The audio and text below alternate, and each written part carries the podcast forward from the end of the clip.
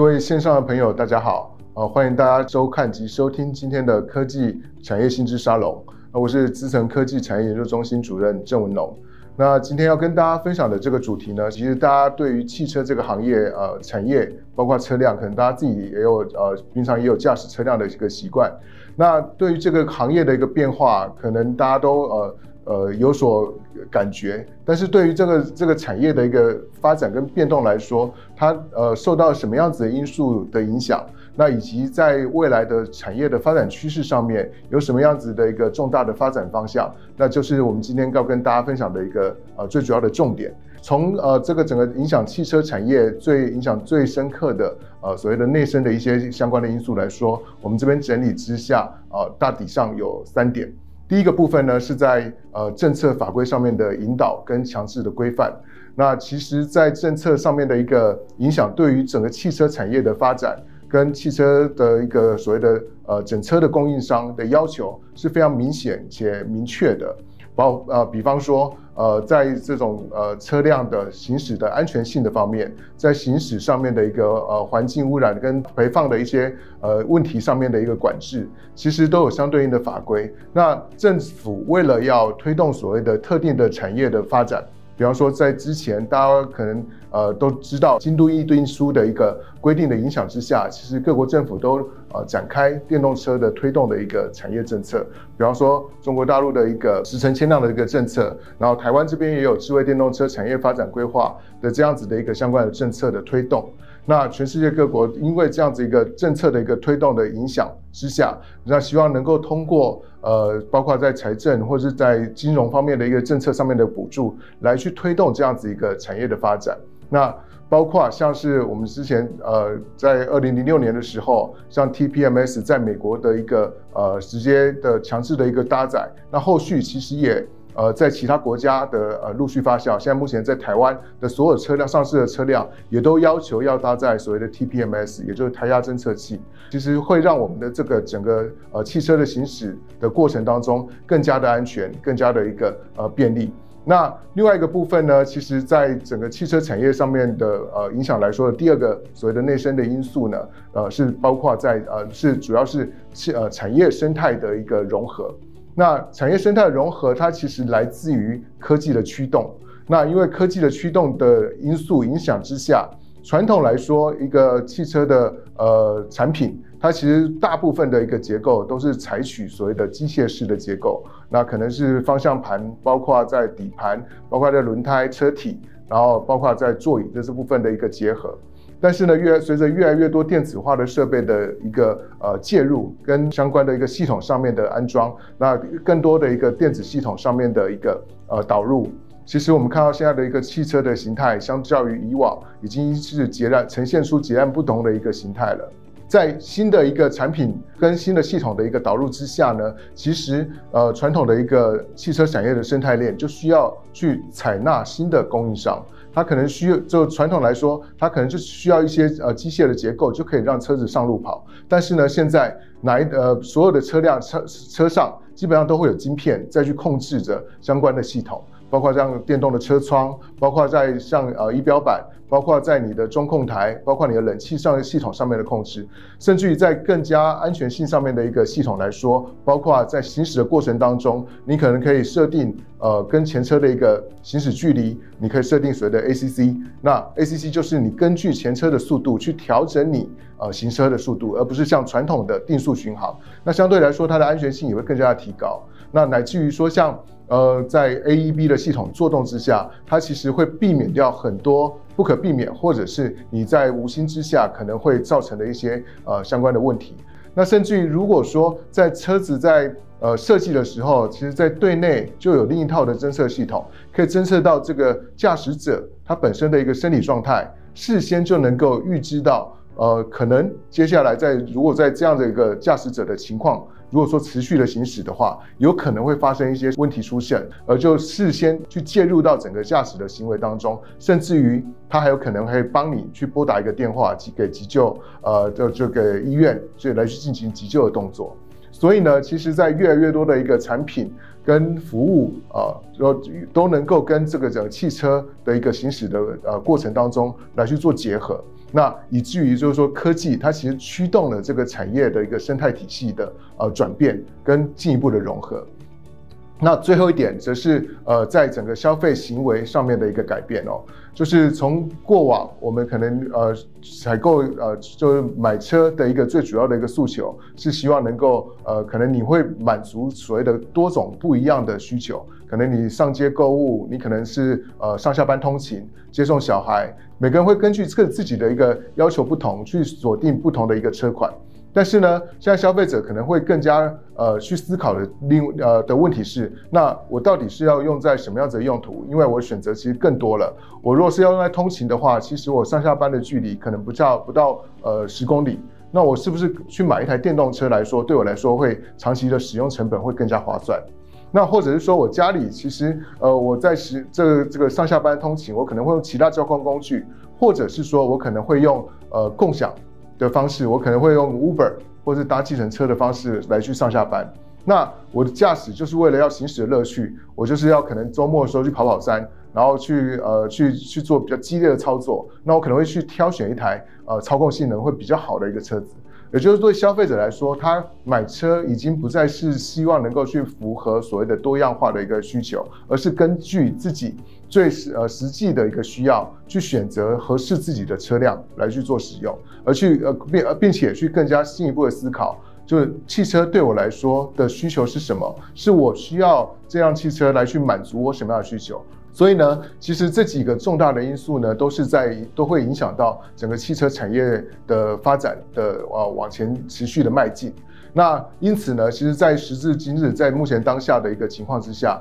呃，我们这边也观察，就是在整个汽车影响汽车产产业未来发展上面的呃几个重大的因素。那首先就首先第一个呢，是包括在电动化的部分。那我想电动化的部分，大家都都会很有感觉哦，因为在今年度的一个呃整个汽车产业跟市场的发展变化之下，其实大家最熟呃耳熟能详的的一个问题啊，就是缺汽车缺芯片。缺晶片的一个问题，那其实这个问题不只是发生在汽车产业上面，其实也进一步的扩大，影响到整个科技的行业，导致于整个产业链都因为这个疫情呃复苏反弹的一个需求的影响之下呢。呃，导致于大家去改变原本的生产跟供应的形态，开始呃原本是希望能够把自己的库存降得越低越好，现在开始也会去建立适当的一个库存，甚至是去建立一个比较更加安全的一个库存的水水位。那我想这个部分其实回归头回回过头来，其实我们来观察是说，在今年度，其实在这个汽车缺晶片的一个影响之下。呃，原本预计预呃，在在二零二零二一年年初的时候，我们可以看到是整个汽车市场复苏的速度非常的快速，但是在二零零呃二一年的一个下半年的一个情况，我们发现是呃因为缺晶片的一个问题影响，所以开始有更更多的车厂开始做呃所谓的停产的一个动作，跟没办法交车。现在是听到就是市面上有很多的一个车子，你可能现在订了车之后，至少三个月到半年的一个时间才有办法来做交车的动作。那在这样子一个影响之下呢，原本预期今年的一个呃汽车市场的反弹复苏是会非常快速的，但是呢，我们看到是状况是，其实在整个呃汽车市场的一个反弹力道。反而没有来的那么样子的快速，反而是呃，就原本的预期的一个市场上面来说的话，比比呃原本还少了可能一千多万辆的一个市场的的一个呃生产的一个规模。但是呢，相对来说，呃，今今年度预估在整个全球电动车市场的每销的一个销售量呢，大概会来到四百多万辆左右。那相较于去年的将近三百万辆的呃的一个规模，其实是一个大幅成长的一个态势。那为什么两者之间会有这么大的一个差别呢？其实主要原因，呃，其实来自于说，呃，因为现在目前我回归到我们刚才说的，各国在这个所谓的法规上面，其实要求车厂，它可能在这种所谓的车子的车辆的生产方面，它必须要兼顾到所谓的呃所谓的汽车的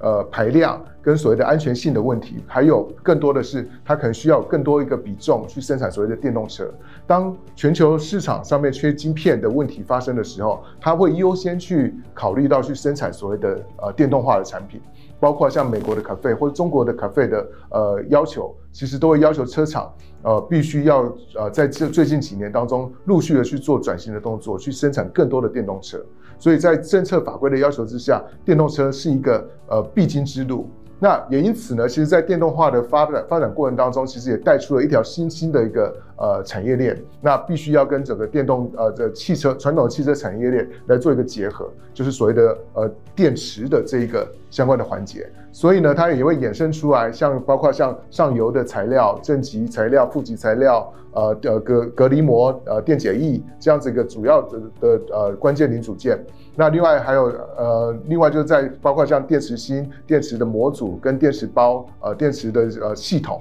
那以及相关的包括电池的马达、电池的呃控制系统等等之类的，这些都必须要跟车厂之间来做进一步的合作，那也带动相关的一个呃零组件的一个系统上面的一个呃产量跟市场的一个增长。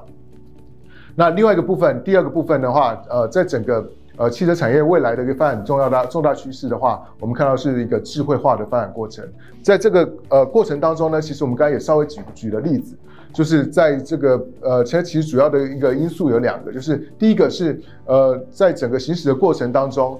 现在目前的一个包括在法规的要求来说的话，其实并不能够要求呃，不，并不能让驾驶。完全脱离整个驾驶的一个环境，让车子自己来做行驶，但是它可以呃比较聪明的去辅助你在各种可能在你没有办法预判或是你没有办法做出决策的时候，去介入到你的驾驶行为。比方说我们刚才举的几个例子，那还包括像比方说你要切换车道的时候，你没注意到后面的情况，它可以避免去呃避免到一些不必要的碰撞，甚至于它可以事先的提呃提醒你在什么样子的一个情况。呃，如果说通过车呃像车联网的一个技术的一个辅助之下，它还可以是进一步的去去延伸你能够在呃这个观察到的一个范围，呃，那去告诉你可能在未来呃在在你行驶的这个路径当中，为了可能在之后的三十公里的的呃的的，的地方，在那个地方它可能有一个车祸发生，那可能你可能就可以走这种三十公里的一个距离，你就可以事先去预判，那你是不是要先改换一个呃行驶的路线？你可能可以避开这个塞车的路段，所以呢，其实真正完整的所谓的智能化的汽车，它会包含两个部分，一个是作为汽车本身的呃眼睛的部分，也就是它能够看得到的，包括各种的雷达，然后像镜头，像是光打。呃雷达这样子一个产品，它所组合出来的，能够帮你去避免这种周边呃，大概你看得到可视范围之内的相关的碰撞，甚至于帮你去预先去做出预防动作的这些相关的系统。所以，像在这种各种的 ADAS 的一个系统的协助之下，可以让你车辆能够来得更加安全。第二个部分，重要部分构成呃所谓的智能化的一个重要部分，来自于车用的通讯系统。那也就是对外的去延伸你的视觉，延伸你的呃就是的感知系统，到能够听得到更远的地方，能够传递传递过来的讯息，就是我们刚才所举的。你如果是事先通过这个这个呃车载通讯，可能是一个 ITS 的一个系统，可能是一个呃车厂所提供的 Telematics 的一个系统，提供给你这个讯息，告诉你说你可以呃事先去做准备，你可以开始做转道的动作，开始去做重新路径的规划的动作。并且进一步来说的话，其实我们现在看到的这些相关的系统，不管你要做到的是 ACC 或者是自动刹车的 AED 的系统，其实呃传统的机械式的呃控制系统已经无法满足这些新新兴系统的一个需求，你必须是要用线传线控的方式，也就是说 X by 这样的方式，你必须要能够用线控的刹车、线控的方向盘、线控的这个相关的系统去控制，你才能够有办法去达到这样的效果。所以呢，车身本身的网络需要改造，车身对外的网络需要去做连接，所以这个就变成是能够构成智慧化自己本这这个整个系统发展的一个重要成呃的一个成分。那第三个一个趋势呢是舒适化。那我想说，在这个整个在呃整个汽车的一个产品发展目到目前为止，没有冷气已经是不可能的事情了。那当然我们可能再再想想，就是在过回到过去十年之前，可能不会有那么样，就是几乎每一台车都会有所谓的一个呃中呃仪表板，但是呢仪表板可能传统来说是一个机械式的一个结构。但是，呃，可能不一定会有所谓的中控台，它可能就是简单的几个旋钮，告诉你冷气在这里。那可能你要改，你要听收音机的话，会是另外一个控制系统。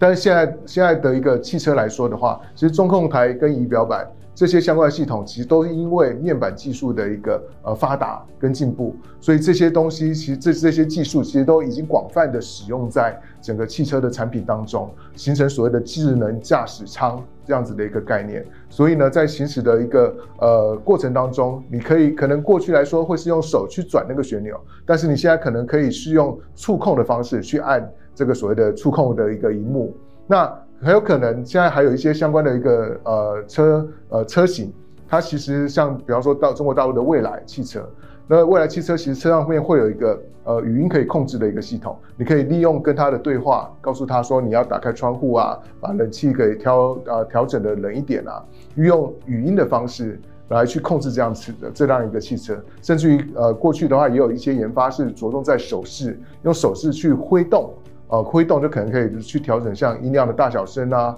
冷气的一个温度啊等等之类的。那这个部分的一个呃眼镜跟智就所谓智能化的一个发展，其实让这个整个驾驶的一个过程当中，其实越越来的越舒适。那展望未来呢，其实还有一个更多的可能性在这个整个产品当中哦，就是比方说，现在我们其实看到所谓的抬头显示器，其实已经非常非常普及了，在整个汽车是汽车的产品上面。但是呢，未来整个汽车产品的一个结构设计上面，有可能的一个发展会是一个 VR，就是一个所谓的虚拟实境的一个呃产品，再加上抬头显示器。它能够把你的整个行驶的过程当中的呃所有路线规划，直接投影的方式投影在你的呃前挡风玻璃上，也就是让实让虚拟的这个路线规划跟你实际的路线。跟你陆地上的标线是完全切合在一起的，让你这个行驶的过程当中其实是无缝的对，是等于是无缝的接轨，让你直接很直觉的去知道说，哦，原来这个路口你就是要右转，你就不会去错过了。比方说他告诉你说应该是下个路口要该该该转，结果你就事先转了，或是说你呃延后才才去转弯的一个一个状况。那这样子的一个新的技术的一个呃发生，其实跟结合，其实也让这个整个行驶的过呃驾驶人的注意力能够更加的一个降低，能够不用那么样的的呃就提高警觉，然后让这个行驶的过程更加的舒适。那最后一个呃发展趋势呢，是在环保化的一个呃发展。那包括像中国大陆现在目前已经有非常明确的法规，在整个的呃所谓的电动车的产业链当中，呃所有的车厂。要或者是电池的一个供应商，他必须要去做所谓的电池回收再利用的一个一个动作。那回收之后的电池，你可能可以做两类的一个用途。第一类，你可能是可以在挑选之后筛选之下，可能它这个电这一套电池并没有办法适合在继续在电动车、电动汽车上面使用，但是你有可能可以用在其他的像手工具。很有可能可以是使用在其他的像电动自行车，甚至于说稍微再差一点，你可能可以用在储能系统上面，因为它可能在循环次数跟所谓的呃充电的一个呃电量来说的话，已经没办法去满足电动汽车所要的要求，但是它可能还可以满足其他类型的产品。那这样子的一个所谓的电池的梯次利用呃的一个新的技术，其实也正正在呃酝酿当中。那另外一部分就是，如果真的这个电池已经是趋于报废的一个情况之下，那你或许就可以去做进行呃这个碾压，把各种材料的回收，然后再重新投入到这个产业链的生产环节。那另外一部分的话，像是呃在整个车辆的行驶上面所使用的一个相关材料越来越轻量化，那目的其实也主要的目的是也是为了要呃降低所谓的呃排放。降低这个所谓的污染的问题的发生，那还有呃，就所谓的环保的材质上面的使用，降低的污像污染排放的一些标准等等之类的要求。所以呢，呃，整理一下我们刚才所提到的，第一个，呃，汽车产业它在整个呃发展的过程当中，它有三个最主要的一个内生因素啊，呃，第一个是整个政策法规上面的引导。第二个是科技驱动的一个产业生态的融合，第三个是消费行为上面的转变。而这三个重要的内生因素影响之下呢，现在未来来说的话，等整个汽车市场上面的发展，它主要有呃四个重大的趋势。第一个是在电动化的发展呃路径，第二个是在智能化、智慧化的一个发展，第三个是在所谓的舒适化，第四个是在环保化的这样子一个四大的趋势。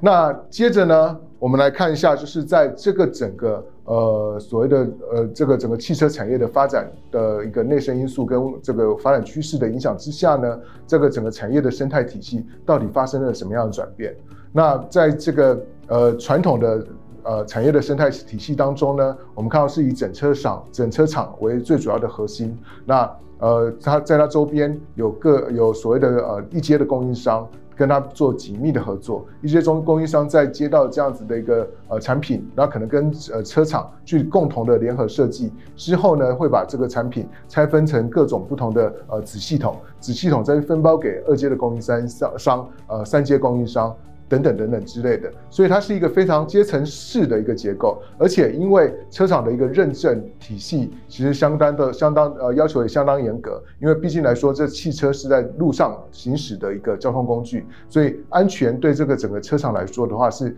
呃无不无可避免，而且是第一要求的一个最主要的一个因素，就是你其他的呃漂不漂亮呃环不环保，你其实都可以放在第二个顺位，但是安全绝对是第一个考量。所以呢，这样一呃要进入这个汽车的产业链当中呢，其实相对来说是呃非常比较辛比较辛苦的。一般来说的话，一个产品要通过车厂验呃认证，至少要经过三年以上的一个时间。但是你一旦进入到这个产业链当中，你其实很呃就比较不容易被被替被取代掉、被替换掉。那也是因为说，因为我今天你呃你已经经呃这这一厂商已经经过到通过了我的认证，但是我未来把你换掉的话，有可能呃有一些呃问题，可能对我来说所带来的好处不一定来可可能不一定来的比呃这个是把你换掉之后来来的一个坏处来的更大。所以呢，其实这一个整个产业链的话是相对的。呃，稳固跟结实的。那在这个叫把这个呃零组件交给车厂之后，车厂就进行组装，最后呢到后端的一个通路跟经销商，这样完成一个呃产品的生产到销售的一个一个阶段。那到经销商之后呢，呃，就呃消费者到了经销商的这个呃门门市来去做一个车辆的一个挑选。然后可能包括后续的保险啊、贷款啊等等一些呃，可能这这个呃业务，还会问你说啊、你要什么样子的隔热纸，你要什么样子的呃选配，跟另外的其他的呃赠品的一个部分。那通常来说，呃，就服务端到这边就结束了。接下来就是消费者每可能第一次的时候是一千公里，接下来每一万公里的时候才回厂见一次客户。OK，那传统的一个汽车产业的一个生态哦、大概是这样。但是呢，在呃，在整个所谓的车联网的一个呃呃问题，呃，跟车载自通性的一个技术整合到整个整个呃汽车产业链的时候，我们看到是在过去来说，可能是在 Telematics，在现在来说，可能像是 CarPlay，呃呃，就是 A Apple 的 CarPlay，或是呃 Android 的 Android Auto 这样的一个系统。让整个汽车能够结合到网际网络的一个呃使用当中的之之下呢，其实我们看到的是呃，包括在这个整个在我们刚才所提到的这种车车载的呃车辆的一个所谓的智慧驾驶系驾驾呃智慧座舱系统这样的一个产品之下，其实我们看到是多越来越多的 ICT 相关的产业的业者也都进入到这个整个汽车的供应链里面。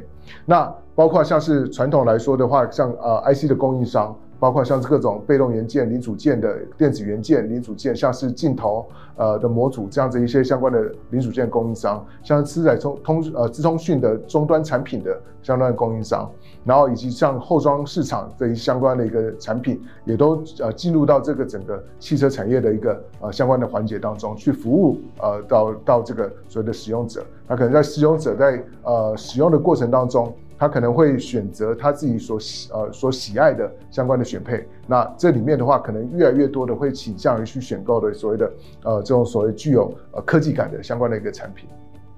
那在另外在电动化的一个发展过程当中的话，其实新能源汽车的产业链也被整合到这个新的呃汽车产业呃汽车产业链当中。那我们从上游的材料展到下游的模组展开来说，那就包括从呃技术的角度来说，像是呃原材料供应商，像锂电池的部分，那还有包括像我们刚才所提到的马达的供应商，呃，还有像是呃电控的一个供应商，就是就是控制系统的供应商，还有像回收的一个材料商。那另外的话，就是像新的一些技术，我们现在最近看到比较呃火热的一个相关的技术，包括像是固态电池，包括像是燃料电池这些新的技术。所以呢，现在来看的话，现在呃以产品这个这个发展跟这个呃研发的一个角度来说的话，就传统的汽车的一个体系，呃，生供应链体系，其实已经很呃适当的去融合了所谓的 ICT 的一个产业链，也就是在资通讯科技的产业链，那还有包括就是在新能源汽车的产业链也都被整合进来了。那展望未来呢，其实我们更加值得注意的是说，呃，现在其实可可以呃很广泛的就听到大家在提的是所谓的呃软体定义汽车。那什么叫软体定义汽车？就是过去来说，我们是用车子的呃底盘，呃像是呃这个变速箱，啊、呃、像是这个整个呃还有这个所谓的呃呃引擎这三大件的一个系统来去定义一个汽车的个个性。那也就是说，这样在这个行驶的一个操控性来说的话，到底是温和还是可以适适合所谓的激烈的操作？那就完全就是看这三个主要的产品。但是现在的话，对消费者来说的话，他的选择其实日趋多样化，他能够选择的因素，他说我希望是安全指数高一点的，我希望的是能够呃，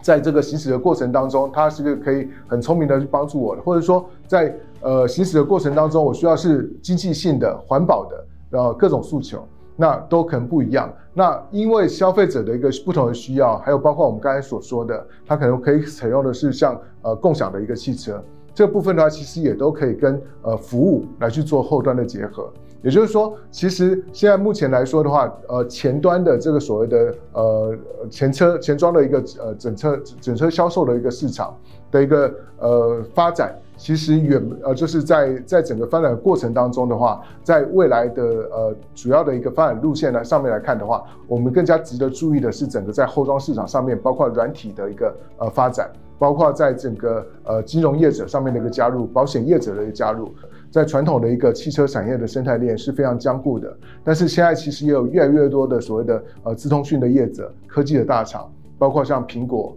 包括像呃华为、呃小米，包括像呃腾讯、百度，包括像台湾自己的呃 MIH 这样子类型的厂商，它可能过去来说是在科技行业。的当中是一个龙头，是一个佼佼者，他可能专精于某一个呃特殊的一个产品或是服务的提供，但是呢，他现在目前在呃这个。这个整个产业链的发展当中，它已经能够自成一一呃自成一格，形成一个新新的一个生态系。然后现在现在是要希望能够挟着这样子的一个势力跟技术能力去切入到整个汽车产业的环节当中。过去来说，可能呃整个包括在这个整个产业链的地位当中，可能这样类型的供应商可能只能扮演到可能 Tier Two 或是 Tier Three 这样子的呃的一个角色。但是呢，现在的一个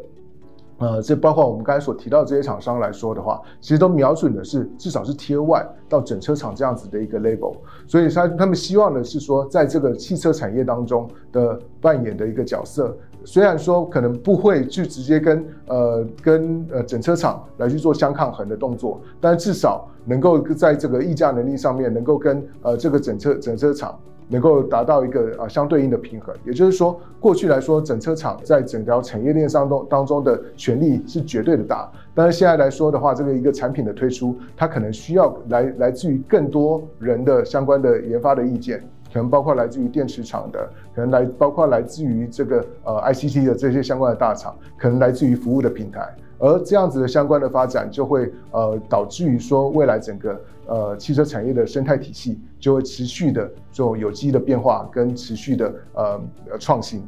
呃，感谢大家今天的收看及收听。那以上就是今天呃跟大家分享的一个内容。那节目的最后，我也简单跟大家介绍一下智能科技产业研究中心。那智能科科技产业研究中心虽然成立的时间不长，但是主要是针对科技产业的经营环境，除了呃必须要考虑到自身的呃经营面，包括产品的呃成本结构。跟呃产品的呃发展，跟技术的发展，还有最后的一个客户的一个资源等等之类的问题之外，现在还必须要更加呃考虑到更加复杂的，像是疫情的变化、供应链的调整，以及以乃至于说国际政治上面的影响。所以在这样这样一个复杂的经营环境之下呢，其实企业的策略规划就需要更加的一个审慎。那我们希望也希望能够在这个时间点能够提供更呃多的一个政策建言跟发展的策略建议。所以呢，呃有需要的。朋友的话，呃，也可以随时跟我这边来做联络。那以上就是今天的一个呃节目，谢谢大家。